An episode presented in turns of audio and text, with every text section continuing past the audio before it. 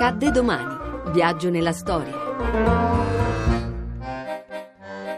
sei ottobre millenovecentoventiquattro, il primo annuncio radiofonico italiano. URI, Unione Radiofonica Italiana, uno erre o, stazione di Roma, lunghezza d'onda metri quattrocentoventicinque.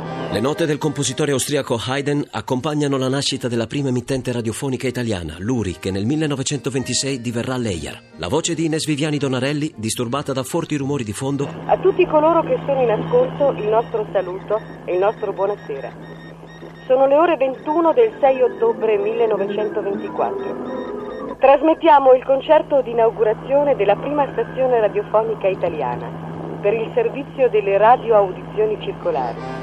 Negli anni il primo annuncio radiofonico vive un piccolo giallo. Misteriosamente dalla messa in onda viene tagliata la frase "che vi sta parlando" e per anni si crede che a pronunciarla fosse stata Maria Luisa Boncompagni, una delle prime annunciatrici. La verità è ristabilita nel millenovecentonovantasette, quando nelle teche Rai è ritrovata la registrazione originale dello storico annuncio. Il quartetto composto da Ines Viviani Donarelli, che vi sta parlando, Alberto Magalotti, Amedeo Fortunati e Alessandro Cicognani eseguirà Haydn dal quartetto opera sette, primo e secondo tempo.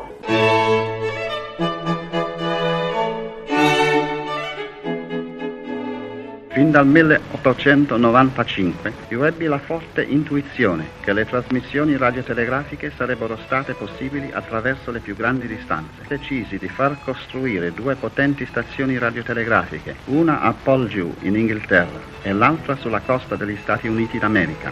I miei assistenti avevano l'ordine di trasmettere una serie ripetuta di lettere S dell'alfabeto Morse. Alle dodici e trenta, al telefono del ricevitore, ecco giungere al mio orecchio una successione ritmica di, dei tre punti corrispondenti alla lettera S dell'alfabeto Morse.